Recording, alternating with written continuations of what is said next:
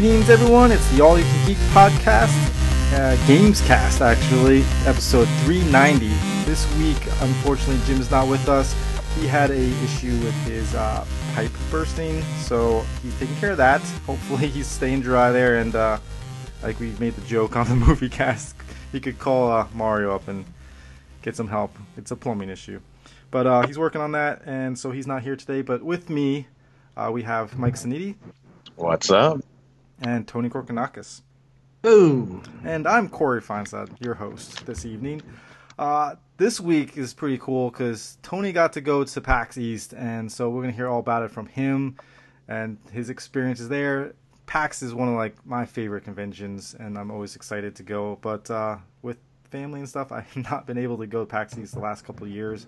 It's been very disappointing, but I'm hoping that that will change soon, where um, you know I can actually take those guys with me. So that'll be pretty cool. Looking forward to that. But uh, before we do any of the PAX stuff, let's get into some of the game news that came out this week. And um, kicking it off, we have Cliffy B. Uh, being Cliffy B. Like, Oh. Cliffy B. Cliffy B. Hold on, do we have a story that should have been in the movie cast and the games cast here? About Stan Lee? Uh, maybe. I didn't put that there. We can talk about it here, but well, first let's get to Cliffy B because Cliffy B doing Cliffy B thing is like Mhm. he he was he created Gears of War. If you guys aren't, he's the m- main man behind Gears of War, and um, he left Epic to start his own company, and obviously Overwatch was very popular. Uh, the hero shooter became a thing, and he created a game that was basically another hero shooter, which had its own little, you know, unique aspects. You could say. if you ask anyone on in the know, Emphasis on little. but but if you uh, ask anyone in the know, they'll tell you that uh, Battleborn, right, was a totally different type of game. But no one bothered to get that far to know that it was.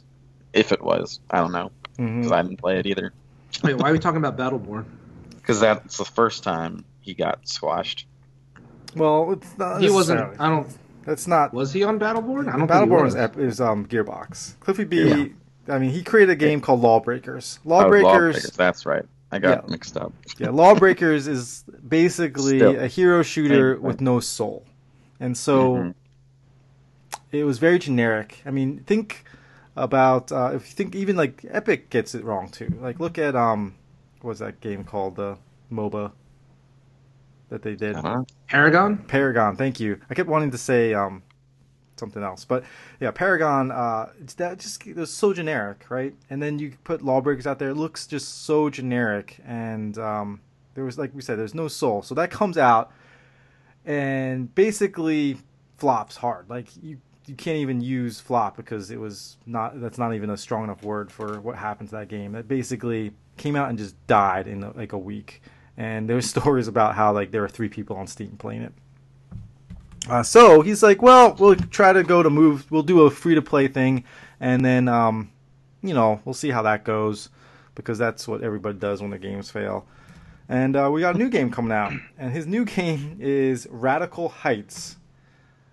First of all, the, the, t- the name is not really Terrible. doing it for me. and guess what type of game it is? Battle Royale. Everything is Battle Royale this year, guys. Everything. Oh my gosh. So, um, yeah. So this is a battle royale game, and it comes out. It came, out today, I think, in early access or something. Mhm. And it, first thing it has immediately is a pay to win aspect, Yep. uh, and then they have to immediately remove that because it is an issue. You cannot have this kind of game with a uh, pay to win. You just can't. it- It's just not gonna go over well. So they removed that right away. But just watching this trailer, it brings me back to like watching trailers for GTA, like when it was on the Vita. Like that's what I was thinking when, while I was watching this. part of the reason of that though is it's 80s themed like Vice City it was. So sure, but at the same part of it. time, like you can make it. Like look at how polished Fortnite looks. it looks the same as Fortnite visually. I think. Mm. Uh, I don't know about that. I don't man. think it looks any worse than Fortnite. it looks terrible. I think it looks. Yeah. I don't think. I think. I mean, it looks pixelated. I mean, they look like they're trying to go for that that aesthetic of like retro or something, but that's not what I want. But the main point here is, guys, like, is this Cliffy B one like step behind what's like he needs to be doing? Like, what what do we think? It's not even. This- It's not even like he's a step behind, as in like he just thought it. It's he's just chasing what the next big thing is. yeah. And I get that the uh, the sort of thing that makes that's supposed to make this different is the '80s theme, but um, it's not enough, really. It doesn't like. I mean, it looks kind of cool if they're like in that arcade setting. That was mildly interesting, but other than that, it's just the same type of thing, just a little worse. It looks like. So why? Yeah, no, I agree totally, Mike. Why? Like, and again, if Cliff, like, he was cutting edge with Gears of War. That was something new and it was something different. that It really wasn't haven't- though. It was just it just caught on and got a good audience, and then built. You Yeah, I don't don't- think that It was wasn't- different? No, it was the genericest of generic video game games. You got Yeah. You got I mean- the otherworldly enemies. Nobody got the did cover hyper-violence. combat the way that he did it, though. In that, There, there was lots of games that did that before that. It's just none of not them the not the way that they online did like it. that. I, I played I a game called. Everything or Nothing. Then that like EA first EA James Bond that was third person that did it like years before that. It All right. Well, then, done. in my my defense of Cliff Bleszinski in that sense is that he made that aspect of the game. Uh, He made it a big fresh, multiplayer thing for sure. best that it's ever that's been. what happened. It was the best like cover combat that's ever been out at that time. Like nobody. I just it think it opinion. caught on with an online component, and Possibly, once it became at the thing, time, like, that it blew up. But I don't know if it was incredible. Like it was the first third-person cover shooter that became an online like. I, well, I mean, I don't want to really talk about this too much because this is not what we should be talking about. But I feel like the Gears of War success was tied directly to the Xbox 360 success.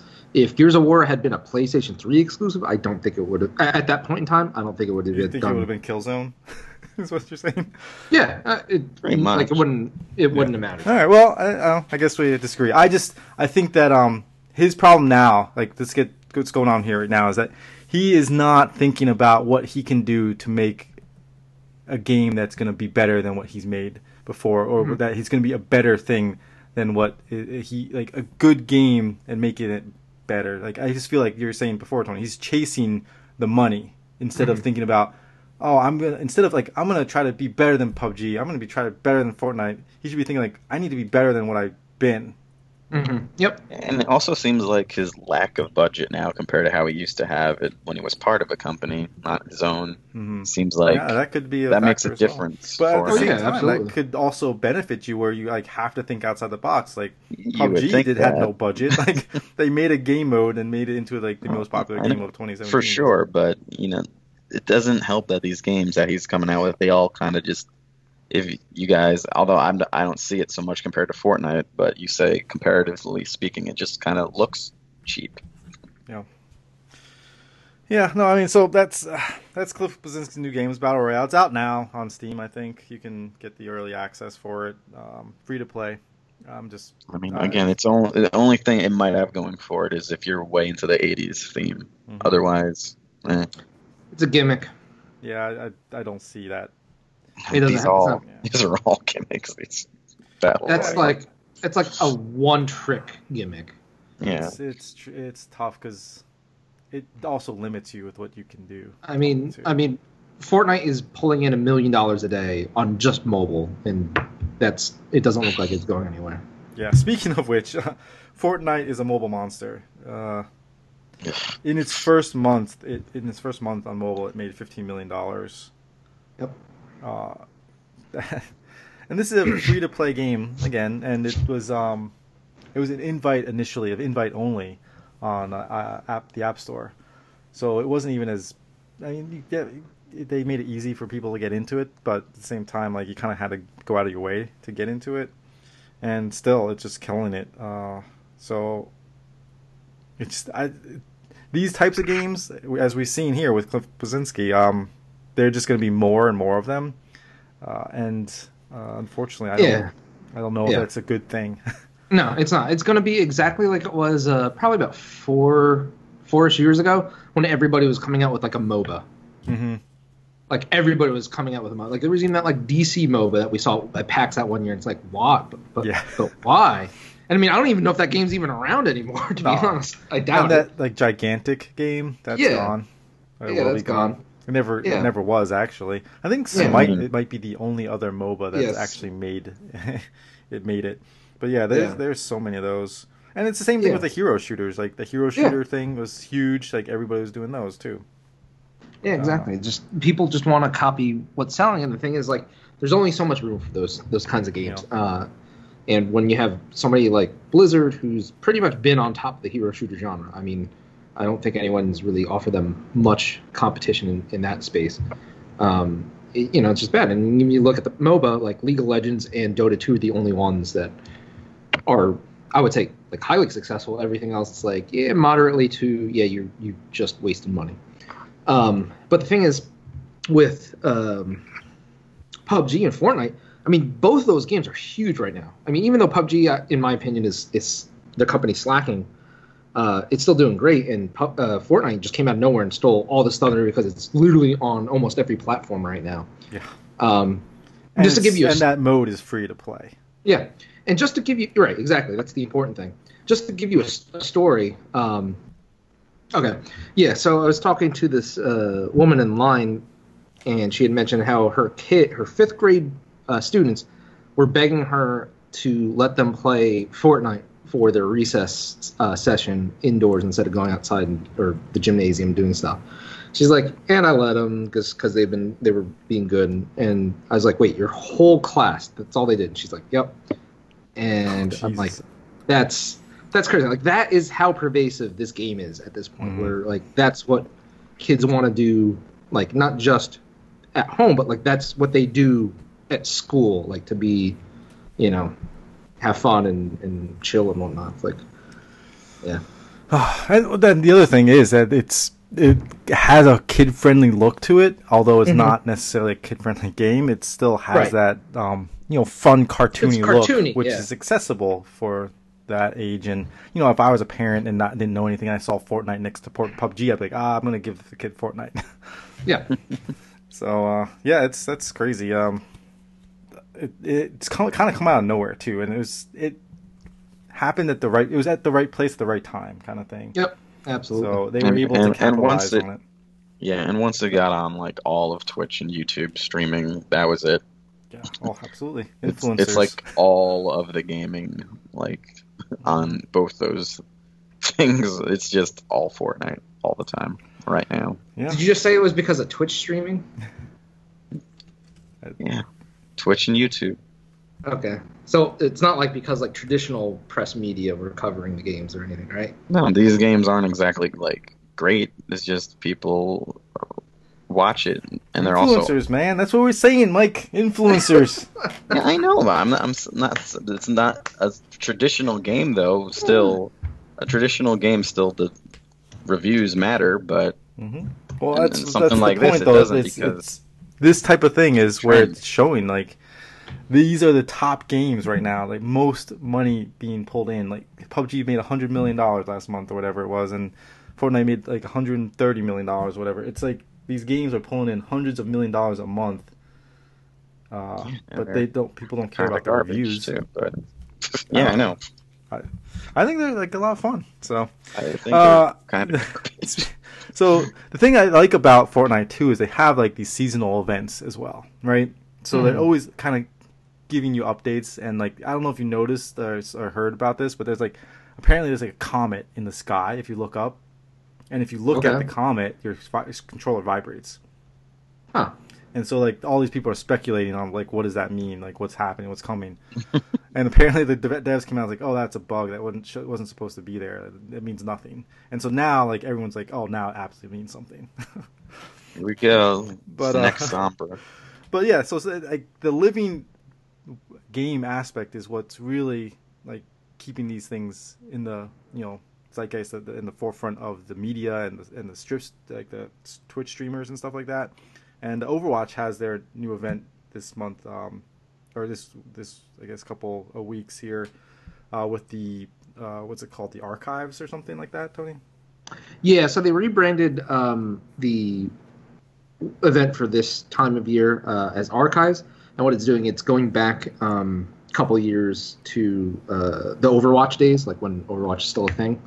Uh, so last year we had the Uprising event, uh, which showed like uh, I think it was Tor, Mercy, Tracer uh, and Tracer and Tracer's Reinhardt. first mission, yeah, and Reinhardt, uh, and defending uh, King's Row against the Omnics. And this year, it's the Black Ops mission uh, by Blackwatch, led by um, Reyes, aka uh, Reaper, Genji, Moira, and McCree, as they uh, try to get revenge on um, an entity that attacked uh, Overwatch.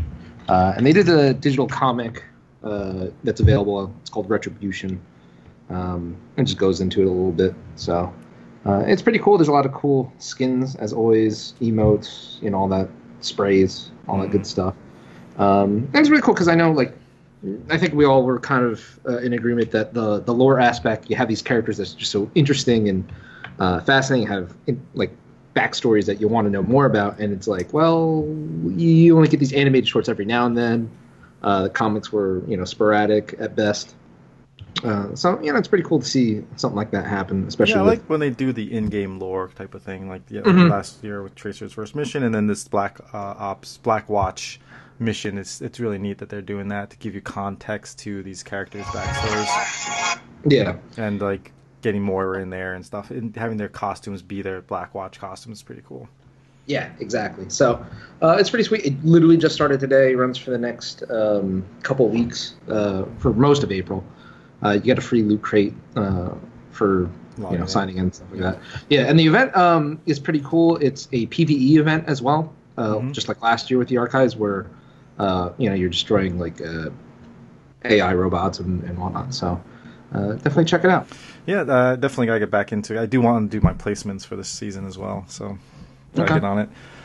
Uh, and then we have a weird um, story that I guess we could have talked about in the last podcast, but like We probably should have. yeah, we'll just mention it here real quick because it was um Stan Lee's blood got, and Stan Lee being the guy that basically is the face of Marvel, uh, his blood was allegedly stolen in um from like yeah, from like some fake charity, for-profit charity, which doesn't make sense to me.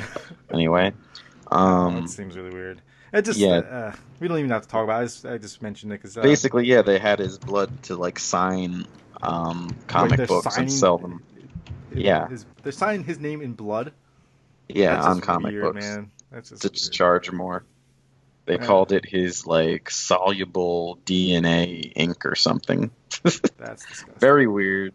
Uh, Uh, sold them for like five hundred dollars each. Mike, but I'm like, done. I'm, I don't want to even know Why? more. It's, it's, it's nasty. I don't want. You gotta, you gotta know. You gotta help him. Go help him. Find out why. Save him.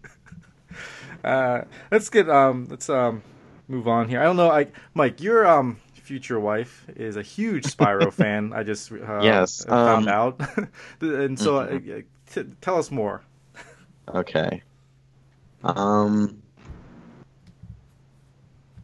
Hold on one sec. Do you guys um? Do you doing guys it live. Spyro at, at all? No, I guys- never played it. I know of No. Spyro, but I never played it on Yeah. PlayStation. You know, me neither. I was an N64 guy myself. Um, but uh, to get some perspective on what an actual Spyro fan thinks about this remastered trilogy that's coming in September, I'm going to get my uh, fiance to come on and talk about it real quick. So hold on one sec. Cool. Yeah, Spyro. Apparently, um, it was announced. Was it announced at PAX, Tony? uh, the day of PAX. Yeah, The day of. Well, it was the basically. I don't know if it was at PAX, but yeah, it was, Right, same day.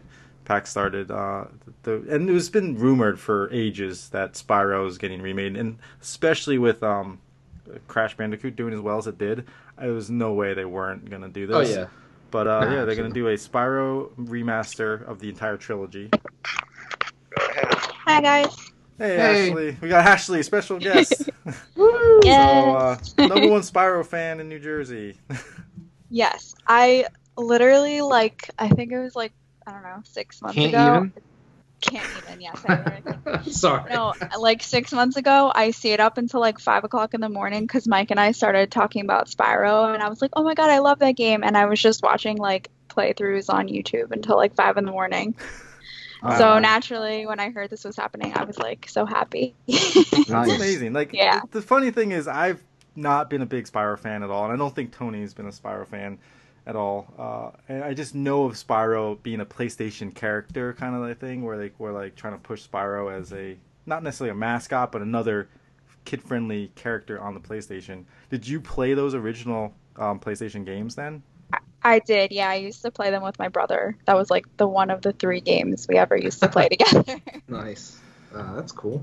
guess it's like you know more of a nostalgia thing like i kind of get now why mike gets really excited about games coming out from like his childhood Right. i always thought like okay yeah that's cool but now i'm like no this is spyro that's my actual childhood so That's amazing. Yeah. yeah Yeah, So- no, look, it, looks really good. Like I, I will say, the uh, the footage that they've shown off um, makes me interested in it because, like, I don't know, it's just one of those things where you know, back in the day, because I had uh, an N64, it's like that's, you know, I never got to really play Crash or, or Spyro, um, but it looks cool, and you know, Spyro to me, I, I think Spyro is more um, of a character that I can find cool rather than than Crash because I'm just like.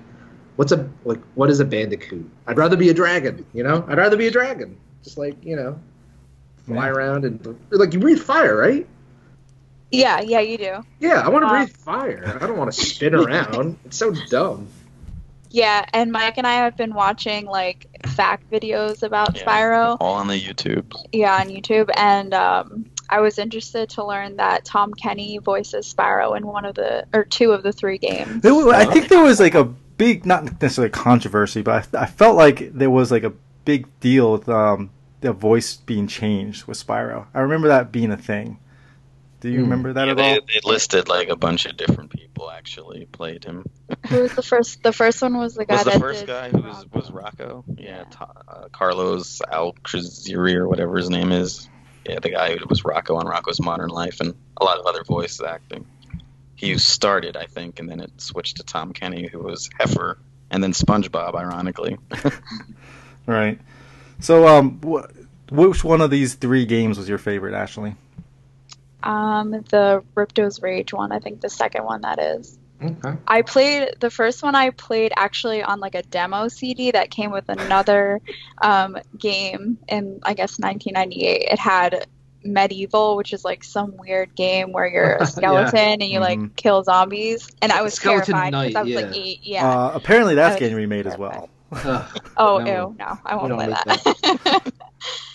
um, so yeah, I played. I think I came with like the first level or something. So I played that, and I thought it was cool. And then I guess we got the first game and Ripto's Rage we got later. So the the second one was my favorite. I never played the third one. oh The- wow! So it's- oh well, now you can now you can play the third one, right? Mhm.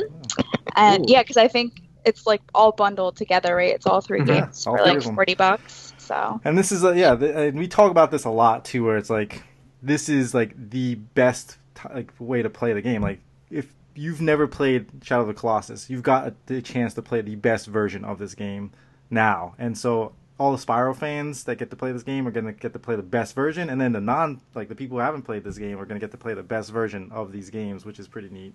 And that's cool that that's coming out. So I'm super excited for you, mostly actually more than for myself. So Yeah.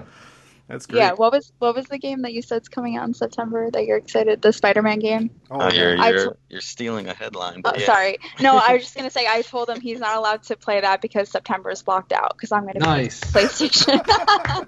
Even though it's his birth month, I don't care. yeah. I don't care. I mean, I care. Priorities, man. Priorities. This is like the only game I've ever been excited about, so I think he'll let me play it. And that's why she's making her podcast debut. Yeah. Nice. Well, we uh, we loved having you on here. Thank you for uh, coming on and sharing your excitement. Because again, like we we don't even know that much. I didn't even know what the second game's name was called. So Yeah. Yeah, That's no cool. problem. I'm gonna go back to playing Super Meat Boy. all right, Super awesome. What? Some weird ra- game that Mike downloaded. Oh, it's old. It, it was one of the first, I think, like online um, Xbox PlayStation Plus games on the. Well, no, it was like on um 360 arcade, like the Xbox Live Arcade. Yeah. Well, I got pretty far, but I keep dying in this one part, so I'm gonna go try to one- get better. Yeah, that's what It's most hard. do. It's hard. Yeah. Good luck. yep. Have fun. Thanks, guys. Thanks for coming Bye. on. All right, so that was Ashley, Mike's fiance. Yep. Uh, yeah, but she mentioned it. Um, let's get into it. Spider-Man. So the Game Informer article came out. We all guessed wrong. Mhm. I guess the most wrong. uh, and I was very optimistic with my Mm. June twenty I- sixth or whatever. But you know what's funny is um, and I, I will get Well, well, to. and I guessed the most right, but I wasn't and, right. and Mike I was, was close. closest with being I said third or fourth week of August, and it's actually the first week of September. yeah September seventh, which is a Friday, and Yeah. Mm. uh, God of War is also coming out on a Friday. So this Friday thing that Nintendo's started is coming. Uh, is making a comeback here because like, games used to come out on Fridays, and then they Yeah. Yeah. and And ironically, kinda this switched it. is Insomniac who did the original Spyro games, so Yeah. it's all it's all connected. Yeah, it's- They're not doing they're not doing this one, of course. Um, they have Wait. another company doing it, but Uh, yeah, It's fine. So, um, yeah, well, I, when it comes to remakes, there are companies that are you know specifically Yeah. made to do that or formed. Mhm. But um, speaking of Spider-Man, I, I listened to the podcast that Game Informer does, um, like their their Game Informer show, and they talked like a good forty minutes or so, almost on the Spider-Man, and then they had like a 114 rapid fire questions with the game director. Did you guys Mm. get to check out any of this news for Spider-Man? No, no, but sounds interesting. Yeah, so it, it was really um, uh, very exciting to hear some of this stuff, and I don't know how much you guys want to know about what's coming up, so I'll keep it pretty vague, and you can always, you know, I mean, uh, search I don't. that information out yourself. But I wouldn't want to know any story details, but I would like to know, you know, gameplay yeah, so Yeah. questions. I'm in the same boat. yeah, so but yeah, basically they said that um, the first thing you do is web swing, basically, and that's basically the the tw- like, Tutorial. yeah, they like they said like we know that eh, when you want when you're playing Spider-Man, you want to swing, you want to web swing. So we're just gonna throw you right into it, and that's the first thing you're gonna be doing is being Spider-Man and swinging around New York City. So, uh, and apparently the the guys that got to play it said that it feels fantastic. It's like the best feeling web swinging Spider-Man ever, and that's and it's, it's even better than Spider-Man Two. So. Uh, that's very high praise because I don't think it's ever is. been better than praise. Spider-Man Two. Like that's Yeah, which is kind of sad when you think about it, because there's been a lot of Spider-Man games Yeah. since that one. But And like the thing that, Nothing that that's it. really impressed them is there's so much you're doing. Like it sounds really complicated, but it's so much that you can do, and there's so many options when you're swinging. So they do have it feel like a pendulum, where like depending on when you come out of the swing, like you'll be going in different directions, and you can kind of like squirt, uh, shoot yourself around corners that way, and uh, do 180 degree turns in an instant, and um, it all feels natural, and there's like, and it feels great because the city is not flat squares, like or you know the ci- the buildings are not just flat like you would Yeah. think they Mhm. are. There's like actual depth to them, and every time that he hits a wall or he's going towards like a fire escape, his animations adjust to that, and it makes you just feel that much more like into the swing and into the character's moves because he's just doing all this dodging and like parkour and stuff, and so you don't have those instances where you just So like there is no, splat like- against a little right, corner there is somewhere. no um just hitting a wall and like stopping instantly. There's none of that because it's just all free flowing and, and there's like zipping too, which um you can like come out at the Mhm. bottom of the swing just going towards like something and like zip forward instead of just like trying to go up, or then you can zip up and and if you can hit a wall and just start running, and if you hit the top of the wall and hit a certain button, it'll like propel you uh, further if you time it correctly. So there's a lot going on there, and then there's also a slow mo aspect where you can slow down time, and there's certain points that you like can like aim for, and if you Yeah. hit them, it'll just like zip to it right away. Daddy. Oh, well, I got my son here. hey, Not bud. Many guests. All right, so we got another guest here. My son is here uh, to talk, obviously. Daddy. All right, but I'm on I'm on a podcast right now talking. So uh, it's as far as um, Spider-Man goes, very exciting. Daddy. Hey, bud, Daddy. hold on. Daddy. All right, I'll be right back, guys. Daddy. Um, Fantastic. Daddy. I love it.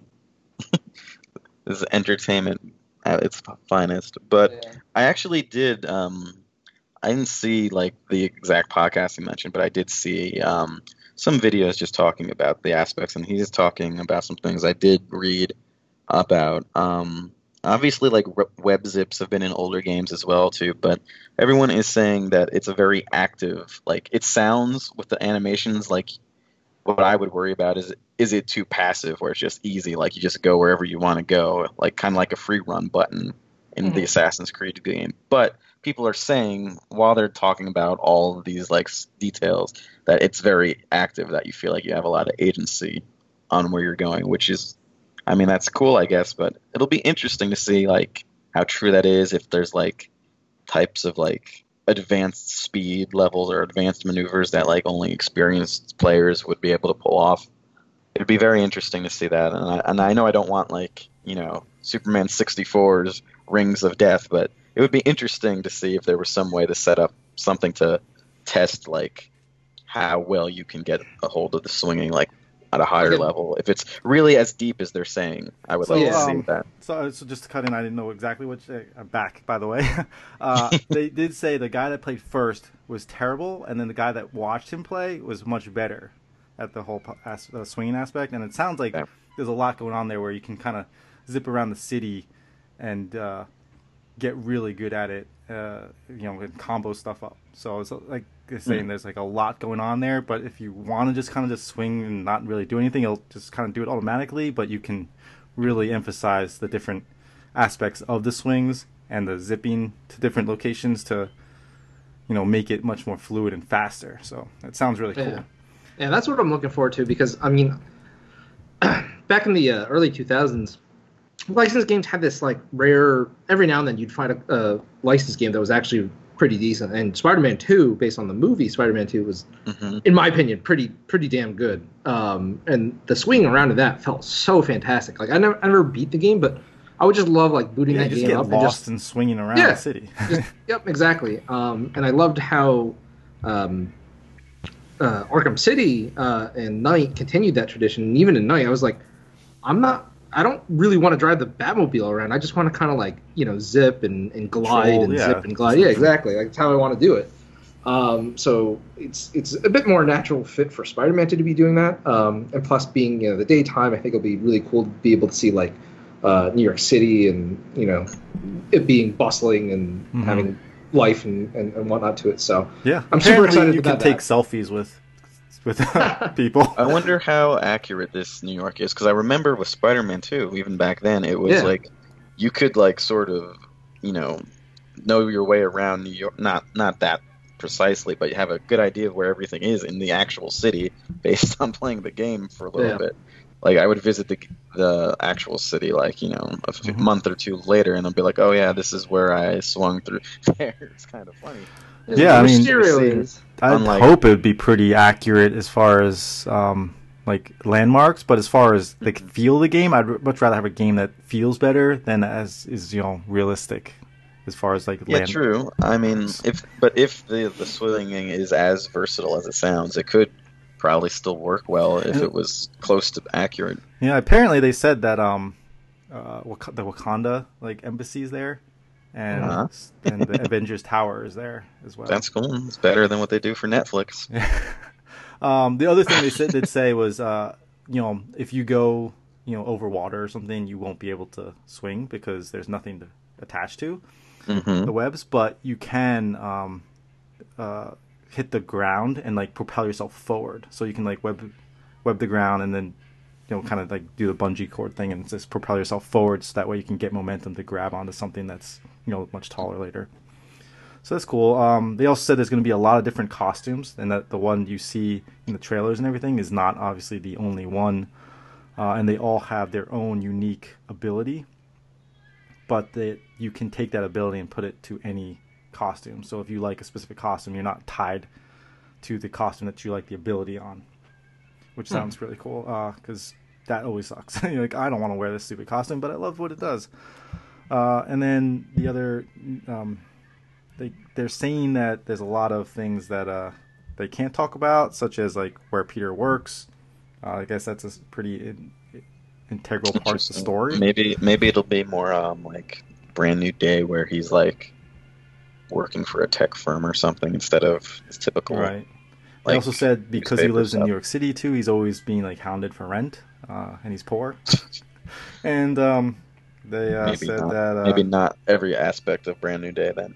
they said that they didn't want him to be um, like they didn't want him to be or you to feel like he's learning. So this is a Spider-Man that's been Spider-Man for eight years. So like you have Okay. Oh, wow, okay. all the experience. So like you have everything at his, uh, uh, all your abilities basically you'll have pretty early. So that's pretty cool. I'm very excited for this, and everything that Game Informer's shown off so far has been really exciting.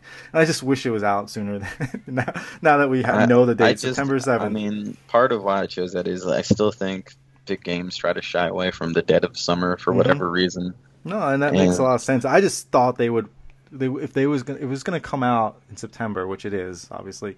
They would have held that off for E3 and been like, "Guess what, guys? It's coming out." Blah blah blah. Like they made that a big announcement. Now I'm thinking they're not really going to do anything big at E E3. It'll still be there though, for sure. No, it will uh, absolutely, but I, I don't. As far as like a press conference type thing, No, not- I don't think there's any more news they could reveal. I mean, Right. maybe it'll be playable there. that would be neat. I mean, the I think the Game Informer guys were the first people to play it outside Mhm. of like the group that's been making the game. I mean, This is actually, when you think of it, a pretty big get for Game Informer. We were just talking about, you know, Mm. you know, traditional uh, media, especially actual Mhm. magazines. They're, they're not, it's not its role has shrunk for sure in the When you think age. of like video game magazines, Game Informer is the only one. it's the only one left. Yeah. But um, this is a decent decent exclusive for them, and they're covering it for a whole month. So Yeah. Well, I mean, it's it's all marketing. I mean, Game Informer is owned by GameStop. GameStop wants to push pre-orders. GameStop has a good relationship with Sony. for sure. But I mean, it helps, but it's still like a pretty good deal for them. yeah, No, I- I- obviously, absolutely. I mean, it makes you want to get the magazine, you know, so to read up on it. Uh, all right, finally, PAX East. PAX East happened last weekend. Uh, first year that they actually added an extra day, so I do. I'm excited to find out how that was compared to the other days because it's based off of all our other prior con like experience. Thursdays are pretty, you know, empty in like considering. So um, yeah, Tony, let's uh, get some of your like initial impressions of this year's PAX East, and then we'll get into more details on you know the games you saw and stuff. Yeah, so uh, Thursday is definitely amazing. Um, it is what I would expect a convention to be that was like not as huge as PAX. Uh, I mean, it was still obviously like packed in terms of like there's people like you're never going to be alone at any like square foot of the convention center, but it's not like you're running into people. Um, you're not, you know, hassle to like get through spaces. You could stand kind of like in the middle of an intersection if you wanted to. Not that you should, but if you wanted to, you could have. um, you know, the people at the stations weren't really um, chugging you along or anything like that. You could talk to them uh, as long as they wanted to talk about you know the game or whatever. So um, I took Thursday and just did all the big line stuff that I, I wanted to get out of the way because it's like, well, it's only going to get worse after this day. Um, so let me go ahead and do that. Uh, Nintendo did a really cool thing with uh, their booth this year, where once you waited in line, you got into their. Um, they they did a mostly third party indie uh, showcase because they didn't have many games uh, of their own to show off. But once you got into their booth, you could play all these different games. I want to say there's probably a dozen games, and you could just um, play them for as long as you wanted. Um, Wow. in terms of like, not not not as like you couldn't play it for an hour, but like you could go from like one game to another game to another game and circle back if you wanted to uh, to play the demos and stuff like that. And uh, they had a good variety there. Um, so Nintendo had Donkey Kong uh, Tropical Freeze Definitive Edition, Hyrule Warriors Definitive Edition, uh, the Sushido Strikers game. Is that what they're officially calling Uh, those? The definitive edition? I, I don't know. I just I'm just Okay. It, it might be deluxe or I, I forget. It's just whatever you want to call it. Um, but then their indie titles, uh, they had well, the third party titles. They had uh, Wolfenstein 2, which looked really good for a, a Switch game. Um, I I would honestly be hard pressed to find differences without seeing it like a direct side by side. Like if somebody had just shown me footage, um, Could you play any of this Like stuff in handheld mode, or is it all docked? uh, all docked. So Okay. Maybe the handheld takes a hit on that. But I would was- assume, but yeah, either way, I was just wondering if they actually had switches out, like some. Yeah, no, unfortunately not. But uh, yeah, Wolfenstein 2 looks um, pretty pretty damn impressive. Um, Cool. And that was cool. Uh, indie title I was really looking forward to was uh, Travis Strikes Again, based in the No More Heroes universe, and uh, that was definitely interesting. It had uh, I'm trying to think. It felt like kind of like Smash TV or uh, Oh. Was it is it Well, twin stick shooter? sort of. Um, it- the movement is like top down, um, top down like movement, uh, Mhm. and you're not like you push the analog stick to attack in the other direction, but you have um, the four face buttons. They're like different abilities and whatnot, attacks, um, and you have like special moves and blocks and whatnot. But that's that's how it was, and then you have a boss fight. It was really cool because you had like uh, multiplayer. Um, so it's definitely different than traditional No More Heroes, and that's why they're not calling it like No More Heroes Travis Strikes Against Travis Strikes Again. So uh, definitely looking forward to that. It's definitely a budget title. They don't have any voice acting, um, so for those people that have played the older games, one of the things that I think helped bring the game to life was the voice actor for Travis, and I for, unfortunately forget his name off the top of my head, but he did a great job of just really bringing that character to life uh, in terms of like, hey, it's a guy that's not Steve Blum or Nolan North or uh, you know whatever, and he's doing a really good job at voice acting. Um, so it's kind of a bummer that he, he you know, obviously it's a budget issue. Um, they couldn't afford to, to pay him to reprise his role. It's all text based. But I'm hoping this game does well enough. Um, and Suda51 was at PAX East, and I got to meet him again. Nice. Uh, short story. Um, I actually had to kind of sneak slash ask to be let back into the booth on a different day. I'm like, hey, like, I was already here the other day. Um, I just want to talk to Suda right there. Do you mind if I just like get in, just like take a picture, talk to him real quick? I'm not gonna like play any demos, blah blah. blah. They're like, yeah, yeah, that's fine. So I went up to him, um, and he primarily speaks Japanese, uh, so it, you know, it, there's a translation um, barrier or language barrier there. But I actually had brought up my Facebook uh, account because one like years ago I had met him when he was uh, at PAX for Lollipop Chainsaw, and I think it was the debut of Jessica Nigri in the cosplay community. But Hmm. uh, I showed him a picture. I was like, "Hey, like you know, I met you like years ago." He's like, "Oh, Lollipop." I was like, "Yeah," because like they had the distinctive like bus ba- uh, as the prop background. So he's like, "Oh, you know, that's cool," and you know, we took a picture again. It was that was fun. But um, you know, I told him I was like, "Looking forward to this." Really hoping No More Heroes three. And he's like, "Yeah," like he's like, um, "If this does well." You know, um, I want to do No More Heroes three, so um, Nice. definitely, definitely day one on that. Uh, the other games they had were uh, SNK's uh, uh, what is it? Heroine uh, heroine fighters or heroine tournament, whatever. They're like female. Uh, Oh, the King of Fighters girl version. yeah, yeah, exactly. SNK uh, heroines is that what it's called? Yeah, yeah, that's what it's called, um, which is pretty interesting. And uh, I didn't know this until I played it, but it's actually kind of like this weird hybrid of like a 2D fighter. Um, and SNK fighters are, are mostly very similar to Capcom style, where it's like motions and then you know a, a, an attack. hmm Uh, you know, where it's like light punch, light kick, something like that. This is actually a weird hybrid of like traditional 2D like Capcom SNK movement, but like Smash Brothers variant. So it's like you have like your light and heavy punches and, and kicks, and then you have a special button, and like you hold like a direction and push those buttons, and it'll do like different moves. So I was like, oh, that's that's interesting because they're definitely going for a more casual audience. It's not like a supposedly like a hardcore you know fighter or anything like that. Um, that was fun to play. Um, so, not surprisingly, they didn't have like any of the very revealing outfits because it was Nintendo booth, but Hmm. um, the game does have some very fan servicey costumes, uh, and the the uh, media or marketing rep from uh, Nippon Ichi uh, Software America was there, and he. Yeah, I got to talk to him, uh, ask him a couple questions, and he's like, "Yeah, I'll be honest. Like the frame rate's a little rough right now because there's, there's definitely some uh, choppiness to it." But he's like, uh, we're not launching until later in the year, and we're definitely not shipping until it's uh, 60 frames per second because it's you know it's an SNK fighter. So I was like, oh, that's cool uh, to hear because uh, especially in a fighting game, you really can't afford to have like frame frames dipping, and you know you either need consistent 60 or consistent 30. Can't be like fluctuating like that. Mm-hmm. Oh, speaking Uh, of frames, real quick, Spider-Man's lock yeah. 30 Okay, well I mean lock 30, yeah, that's fine. Yep. It's on both cinematic. Pro and and uh, Yeah. The regular, and no Xbox version. Obviously, people still think that there could be one for some reason. right. um, and then the other games I played, Lumines uh, Remastered, that was pretty awesome. Uh, I don't know if anybody, either you guys played Lumines back on like 360 or PSP, did you? PSP. I mean, when you bought a PSP, as obviously That me was being a it, yeah. PSP fan, like that was like the first game, that you- well, Yeah. one of the first It- games it- you get.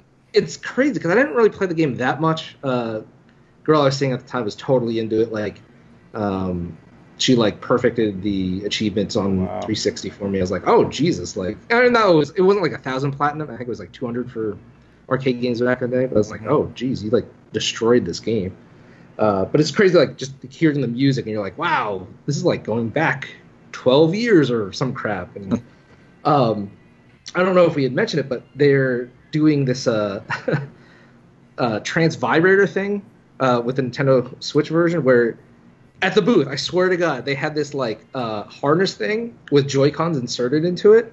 And you the, like if you want, you could put this on, and as you're playing the game and things are happening, like the Joy Cons are using their like HD rumble, and uh, you know it's going off on like the sides of your body and whatnot. So I was like, well, yeah, sure, why not? I mean, let me try this, you know. So uh, it was definitely weird feeling. I was like, oh man, I mean, it's not bad, but I don't know if it's good either. It's just it's it's new. Uh, so that was interesting. I was like, is this going to be an official accessory? They're like, no. And I was like, okay, that's fine. Uh, but yeah, it was cool to see. Um, and then real quick, uh, some other games was The Messenger, which is that 8-bit Ninja Gaiden Mm. like game that switches to 16-bit. Uh, that was pretty cool. Uh, Runner 3 was there. Dead Cells was there. All those games looking really awesome. So uh, yeah, looking forward to a lot of those indies uh, coming later this year. Cool. So, what were some of the big games on Thursday that you got to check out? So you know that's the other thing is like this year was kind of like a, an off year because Sony uh, their booth they were really only pushing Detroit Okay. uh, at their booth, and I really have no interest in that game to begin with.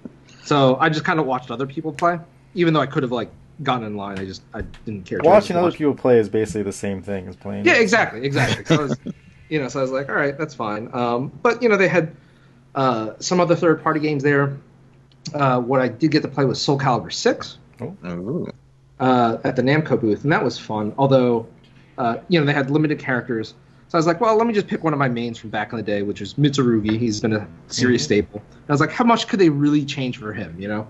Uh, so I played against this uh, woman, and I don't know if she was there previously or if she was just like really good at Soul Calibur, but like she absolutely destroyed me. Um, absolutely destroyed me. I was like, oh my god, like it, it was almost embarrassing. Like I consider myself decent at Soul Calibur, uh, so you know, at first I'm just like, oh, I'll just you know just gauge like gauge this out, like how it's going. I'll do like a simple combo or something like that, and do a little bit of damage. I'm like, okay, maybe I should like I don't know, ease up or just you know have fun with it. And she just starts doing these combos. I'm like, what the hell is going on here?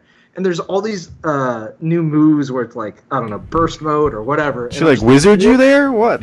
Oh yeah, she totally wizard. I, I don't know if it's intentional, but she totally did. I was like, oh my god. Um, and luckily it wasn't a clean sweep. I managed to win one of the rounds by just uh, ringing her out. She's like, oh yeah, that's a thing. I was like, yes, I still can do that. At least. Um, but it looks good. My plays manhood's good. intact. Yeah, feels good. Um, you know, as long as the reviews are solid, it has a decent um, well, yeah, I mean, online and the single guy player that component. did Tekken Seven is behind this one, right? Or- Yep. So Yep, Tekken yep. Seven was pretty good. So cool. Uh, I Soul Calibur was always one of my favorite. Like Yep. on Dreamcast, especially Yeah, because Oh, yeah. Dreamcast, big for me huge. Yep. Yeah, that's what sold me on the Dreamcast initially. Like Sonic, not so much. Jet Set, not so much. Soul Calibur, yeah, Yep. yeah, that was my jam. Cool. Um, Microsoft booth, they were pushing Sea of Thieves, Of Uh, course, which as they I'm should. like, I mean, yeah, got I, I, I understand. I got Yeah. it. Yeah, but um, they had this weird promotion with uh, Nabisco Chips Ahoy. oh, So all weekend long, all they were giving out was like Nabisco, like a four pack of cookies. So like I probably ate like a dozen cookies over the week because it's like, uh, like you know, because at PAX a lot of it's like, oh man, I haven't eaten, or like I can't, I don't have time to eat right now, or I, just stop ran by the of, like, Microsoft booth. Like, I So I'm just like, yeah, I'm just like I'm just like walking by with my hand out, and they just like place like some some cookies in my hand. I'm like, all right, this will this will hold me over for a little while until I can settle something down. But you know, I'm just calculating how many cookies probably got devoured because of that fucking booth all weekend long. Um, trying to think. Uh, I played this other game called Shadowverse, which is like this Japanese um, Hearthstone-like game, and that was pretty cool. Um, I'm not gonna play it because I can't play any more of those CCGs, Yeah. but that was that was fun. Um, you know, it has uh, an interesting take, and uh, they had the artist there uh, and like a camera on him and like you know, displaying on the TV. Um, and the draw for the, that I think is the or if you're into like the manga anime Japanese style, like it, it's super alluring and the character designs and whatnot are really cool. So. Uh, if I didn't already play Hearthstone and had died with that and uh, Magic, I, I I could see myself playing this, but I'm like, I'll be right back. Sure. Um, trying to think what else I played. Let me see. I have my camera here. Let's go through that. Uh, Blizzard was there, but they pretty much only had the new World of Warcraft uh, expansion, which I have fallen out of for many years at this point.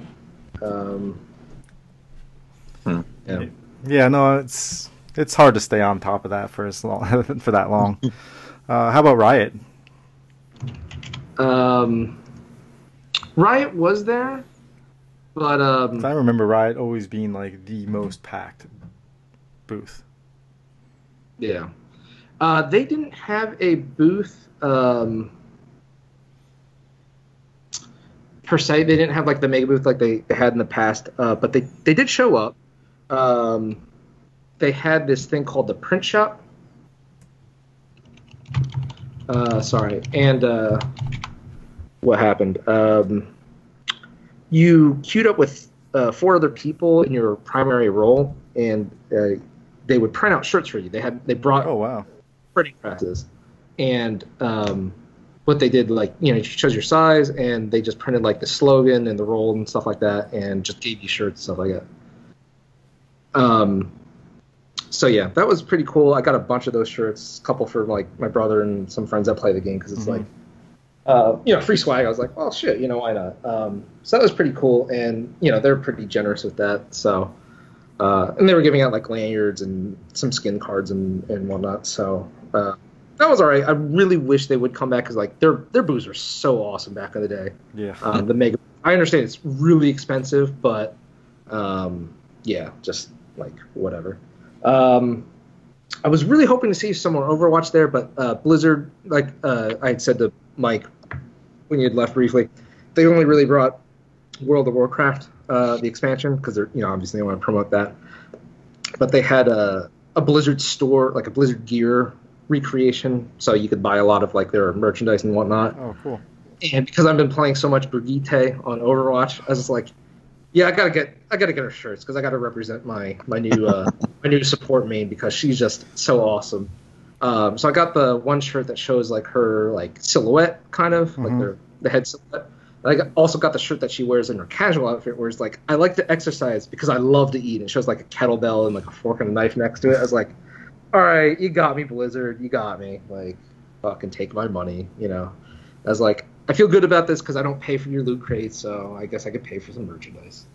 Nice. But yeah, that was that was most of the big booths. Uh, Capcom surprisingly did not have a booth. Um, Namco also was there with besides Soul Calibur Six. They had um, what's that game? Uh, Code Vein or whatever. It's like that. oh yeah, yeah. It's Dark like an anime version of Dark Souls. Yeah. Um, yeah, so I, unfortunately I didn't get to see that, but uh, the line for that all weekend long is pretty huge, so possibly it has a, an audience there. But um, yeah, overall, I mean, PAX is, was awesome. The expo hall, they're they're getting very lean and efficient with it. Um, aside from just like the Thursday, one cool thing that they did was um, I don't know if you guys remember, or Corey, you probably do because I think you did it the most when we used to go uh, consistently. But you know how in the morning, if you get there before the show officially opens, Mhm. they have the, The a part of the sh- yeah, queue line. So they took that out of the expo hall and just have you line up. Um, they queue you up in the hallway, like adjacent to it. Okay. So they, they use all that floor space now. They they use every inch of floor space on the expo hall for something. Um, Wow. So it, it's it's a lot more lean. Um, they have uh, the area like the outermost areas where like the bathrooms and stuff are are like um, curtained off. So like it's not like you're you have to like really fight to get to the bathrooms or anything like that. They have a couple like um, hot dog, hamburger, nacho type vendors, like you know, uh, just there, so you don't have to like really leave the convention if you, you want to eat and stuff. Mm. Um, so yeah, I mean, they're just getting really efficient at running that convention. Um, Did you get just- check out any of the panels? Yes. Oh God. All right. So uh, Friday night, um, they actually Square Enix actually did a Final Fantasy 15 orchestra, Ooh. which was super, super, super awesome. I'm really glad I went to that. Um, the people they got because it was like the composer and like a bunch of the main like musicians uh, along with uh, the Boston Video Game Orchestra, and that was super, super, super awesome. I recorded some of it. Um, I'll probably upload it to our channel. I think they streamed it actually um, live as well, so you could probably find. There was a bunch of stuff being streamed on Twitch. Yeah, which is really cool because you can kind of like join in on the fun even though you didn't get Mhm. Yeah. um, but uh, one quick note was uh, composer's like, yeah, you know, I like I wrote this song personally um, to fit like the game. It's Noctis's theme, and because he's emo, you know, the song is a little emo. And he's like, uh, you know, I shouldn't say that because Square Enix is watching us right now, but what can I say? He's an emo boy. And I was just like, oh my god, like that just happened. so that was pretty crazy. And then um, their encore was, um, oh, before I get to that, they had a really random thing because um, they had a, I guess, a Final Fantasy panel or, or something that day, and they had announced all the DLC coming out for the rest of this year and plans for uh, DLC for Final Fantasy 15 into 2019, including like an alternate ending and stuff, uh, Wow. which is really cool because they're supporting this game for multiple years now. It's almost like a living game. Yeah, it is. Um, and there's apparently going to be a new crossover with Tomb Raider because they're like, "Hey, Tomb Raider, we're gonna do that. one. Yeah, we're gonna do one song of Tomb Raider." So I'm like, "What?" Like they just randomly did one Tomb Raider song. Huh. I'm just like, "This is kind of weird," but okay. Like you know, shoulder shrug. Like, what can I do? Uh, but the encore song was uh, "Stand by Me," obviously because that was like the main theme for Final Fantasy 15, and uh, they had like the audience join in on you know the lyrics and stuff like that. So that was really cool to be a part of. Um, definitely glad I went to that. Uh, the only other panel I went to was the Nier Automata uh, one year anniversary panel with um, again Square, uh, a lot of the Square Enix uh, members uh, and uh, Yoko Taro was there Mhm. with his freaking uh, Emil mask, and that dude is hilarious. Like on one hand, I'm kind of upset because like I was going into the panel expecting like new news or new DLC or hints at a sequel, something like that. None of that happened. So sorry to disappoint anybody. But this dude trolled his own team, like his own team. Like they started out pretty standard. Like they had fielded questions, and they're like, "Hey, you know what? What influenced you? Blah blah blah. This and the other thing." And then it's like, "All right, we're gonna move into the next Q and A, which is actually Yoko Taro is gonna ask his own members of his team like certain questions, and like he asked like the main composer he's like hey when we were developing this game you said that this game had no chance of succeeding and like i shouldn't even bother writing music for this. Like like that was kind of a mean thing to say. What do you have to say to that? And the dude was just like uh like you could just see like he was like not not prepared for that. Um so it's kind of funny but like also felt kind of bad and like then he just started trolling even more like he's like um i forget how he said it exactly but basically he's like um, you know, the story in Nier Automata, like blah blah blah, this that, and the other thing. Um, but yeah, like, you know, is this a good way to like to talk to cute girls or something like that? And it's like, what, like, what, what? Like, you're just bringing up all this weird random shit and then asking them like totally mundane questions. But uh, it, it it was pretty amusing. Not very informative in terms of new news, or but uh, it was definitely one of the more entertaining panels. Uh, but that was pretty much the only panels I went to. Everything else Okay. is kind of Yeah, I mean, you do Uh, have to commit to like uh, I'm gonna wait in line to get a good seat and Mhm. waste not necessarily waste because you do enjoy. I do enjoy. I like the panels myself, but yeah. you know sometimes you gotta get in there like an hour before, otherwise you might not even get in, depending on what the the panel is. Yeah. Cool. So did you get to check out any of the tabletop stuff? Uh, yeah. So um, I don't know if you remember about um, from PAX Unplugged. They had that one section where it's like games that haven't really officially been released in America yet. A lot of like foreign games and whatnot. Yeah. But they had, uh, I think, a prototype version of the what's that big, like old game that people were really happy about, like Fireball the Island. Yeah, fi- I, I'm pretty sure they had a, uh, an initial copy of um, Fireball Island on there because there's a decent sized crowd around this one table. Um, so like that looked pretty cool. Um, but yeah, tabletop area looks like it got expanded just because like again they The were way they optimizing the redesign space. things. Yeah. Yep. And then one really cool thing, which doesn't matter to me too much, but I think Nick and some other some of our other friends will be interested. They actually had um, rooms curtained off on the expo hall, like or in the tabletop area, where if you wanted to play like LARP or D and D or Pathfinder or whatever, you could get like a little private area uh, and just do a, a role play session there. Which I, I haven't seen before. Maybe they did do it in previous years, but I thought that was kind of. I haven't heard of too. any LARPing at PAX East before, but Nope, me neither. But that was it. Um, and then the one thing I do really want to talk about real quick was um, I thought one of the cool things that uh, they did was they had a uh, PUBG uh, drop zone where they had 100 PCs land together in a, a giant square, and all 100 players were playing on the same server, so you could see everybody that was in the game with you. That's Uh, really and they cool. were yeah, and they were alternating between like solo and like duos and stuff like that. Um, it was just like a cool thing to see because obviously it's like you know you're like oh it's a hundred man battle royale, but like hundred man battle royale in the same room like that's crazy like whoa kind of stuff. Um, so yeah, that was pretty fun. And then there were some random things too like. I, I know we joked about this maybe at New York Comic Con before, eh, like Mike and Corey, but like Geico like has a gaming thing now. It's like Geico Gaming whatever, and like it had a booth. I'm like, what? Like, this is weird. And they wanted information, want you to sign up. I'm like, but I use you for insurance. I don't want to use you for video gaming. But you know, shoulder shrug. Um, Facebook was there. They were pushing Fortnite a lot. Um, They're like, we're the- gonna take all your data and just sell it. Yep. Yep, exactly. but by far the biggest booth that I saw this weekend was the Twitch booth. It was absolutely ridiculous. Like absolutely Got the ridiculous. So- Amazon money.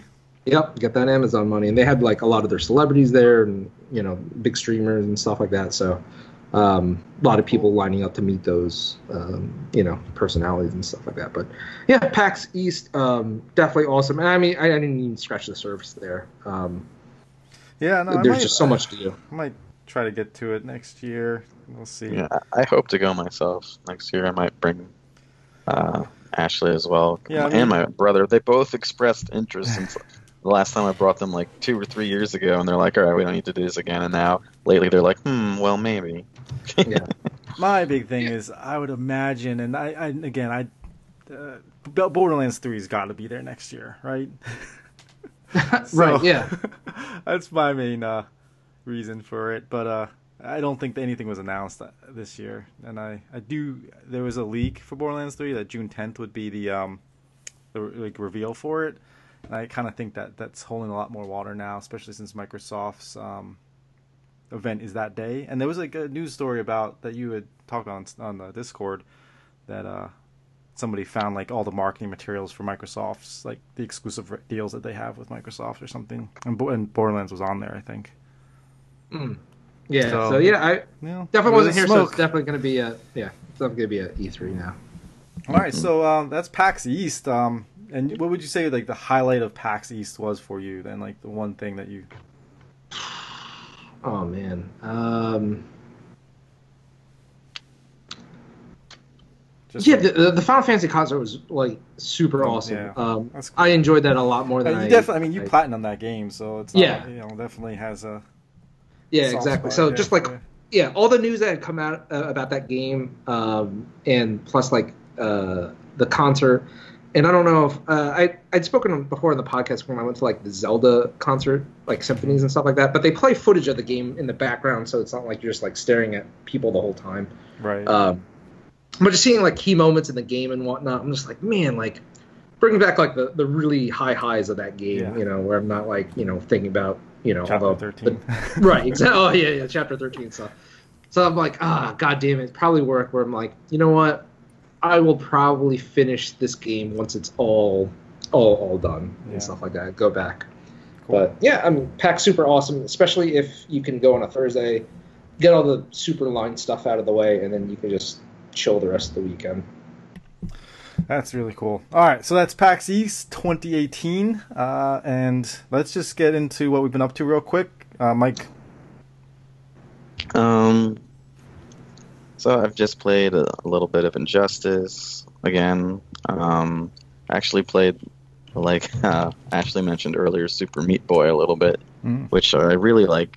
Was in my library from a long time ago online, but uh, it's a fun little retro game where you try to like get through little like platforming things as quick as you can and as few times as it takes to get through. So it's all right, little cheap retro game.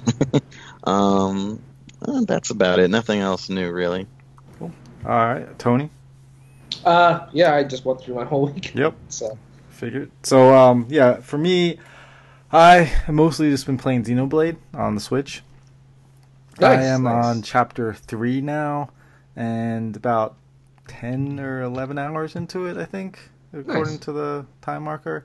And I, I've actually really been enjoying the combat and learning how to do the combat and what it's all about. Because, like you guys have mentioned before, like you really have no idea what you're doing or what the combat is and so like just learning that and those tutorial messages that come up you never see them again. Like i was like how do you get back to like finding those tutorials? Like you, they they're just not there ever. So like you if you didn't really pay attention like you forgot what that you really have no idea. So like i made sure like i was really reading them like okay this says this this is and then trying to do it right after. Uh so the the combat's been really fun for me actually and i, I I think that um that's the most enjoyable part of the game for me is just figuring out what to do. Because like this stuff will pop up you're like break and then there's like a timer like and I'm like uh okay I guess I'm supposed to be doing something else but I haven't figured it out yet. And then the same thing on the other side where like you do like another you do your special move and then it's like comes up with um a little I guess uh, like a, almost a map like where, which way do you want to go you want to go like red or blue and then like just kind of i figured you have to keep those colors and just match them before the time runs out and which um it's been fun to just figure that out and like you feel accomplished when you're like oh this i'm doing something. Uh, and it's it's pretty cool. So really enjoying it. Uh, i definitely think that being on the switch has helped a lot to play it because I, i've been able to actually get a, a good amount of time in with it where like on playstation stuff i haven't touched any of the stuff on PlayStation forever just because it's Yeah. it's been hard to get onto that with the um, being tied to the couch where it's at, you know, and it's in my you know basement basically. So it kind of like isolates me a little bit where I can't get keep an eye on my kids. So yeah, with the Switch, just kind of like have a chance to play it there, and in handheld mode, it's been really good. I actually like to take the um, the little Joy Cons off and you know have my arms resting wherever I want. You see, ah, see, that's it, that's it, man. Like Yeah. I call it like the lazy, like like the lazy man way to play. Like where it's just like you could be like have whatever, like Yeah. like like one arm behind your back and like the other one just like resting on your like like Yeah, no, I leg. mean, I could just, like, lie down on my stomach and just put it prop the the the, the screen in front of me, and then just have my arms wide out if I wanted, or in front of me, or Yep. behind on my- my side. It's like it's amazing. Yeah. and uh, it it feels natural too. It's not like, Yeah. weird. Uh, and it's almost my preferred way to do it, where I do have my dock now um, in my room with uh, that controller, but I actually prefer it in the um, handheld mode. So Yeah, exactly. Where it's like uh, I'll use like the pro controller if it's something that requires like precision or like right, you know, like if you were playing Celeste or, or Celeste, Oh yeah, yeah, yeah, So- absolutely. But like otherwise, I'm just like I'm I mean, my Joy Cons. Like I yeah, love with, it. with Xenoblade is great because it is. It's not necessarily a turn-based thing, but like you do have time because of the auto attack. And Yeah, I, I know some people complain about the auto attack, but I like the auto attack because it gives me time to like strategize and what I want Yep. to do.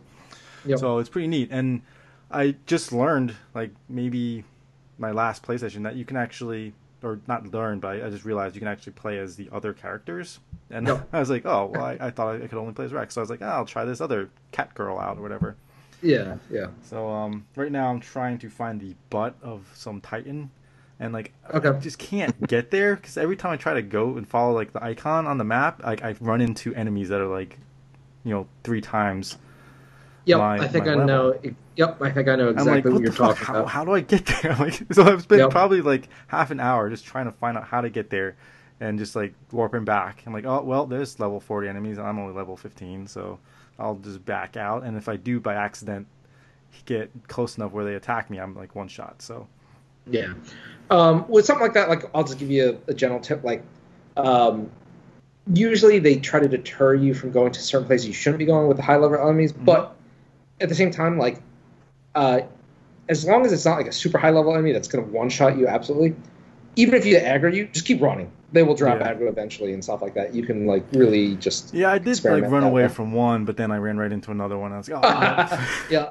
yeah Uh, yeah. but I figured, what I thought was like they wouldn't like this has to be the wrong way because they wouldn't want me to go through this area. So I, like, I've been Mm-hmm. like every direction I've been going, I was like I can't figure out how to get there. So that's where I'm kind of stuck at the moment. But uh, yeah, like I said, I've been really enjoying it. And the yeah, the mobility of the Switch really shines here. So it's cool. And this is the type of game I think it, it, you know it doesn't necessarily need to have like the 4K graphics or whatever. It's just you know fun cartoony, you know RPG. Yeah. So Yeah, That's absolutely. All And right. um, Go just real quick, because you had mentioned uh, the Switch stuff. One cool thing I forgot to mention was because I didn't go to PAX last year, so I didn't get to experience it. But uh, this year, the um, free play console areas they had TVs with just Switch docks like hooked up. oh wow, and so you just bring your own. Yep, you could just bring your own Switch, just like dock it, and just like have like a TV there. And I was like, that is amazing. Um, and the handheld lounge area where they have like the giant like um, body pillows and beanbag chairs and whatnot. You had like all these people just like with 3DSs, Vitas, and, and like Switches, like Switch. I saw so much Splatoon and Mario Mm. Kart this weekend. I was like, damn, like that's that's legit right now. Like I, I kind of want to jump in on this, but yeah, I got stuff to do, so it was really cool. Nice. All right, that's gonna wrap it up for the GameCast. Uh, remember, you guys can email us at podcastandallyoucangeek.net. Like us on Facebook, follow us on Twitter, and check out our YouTube. Uh, Tony posted some of this PAX stuff up there, uh, so you can check out some of the you know off-screen of some of the demos. A lot of the Switch stuff is up there, and like you mentioned, he'd probably get that uh, Final Fantasy thing up there. So uh, check that out. And um, yeah, that's it. Have a good night, and I'll see you later. I'm there.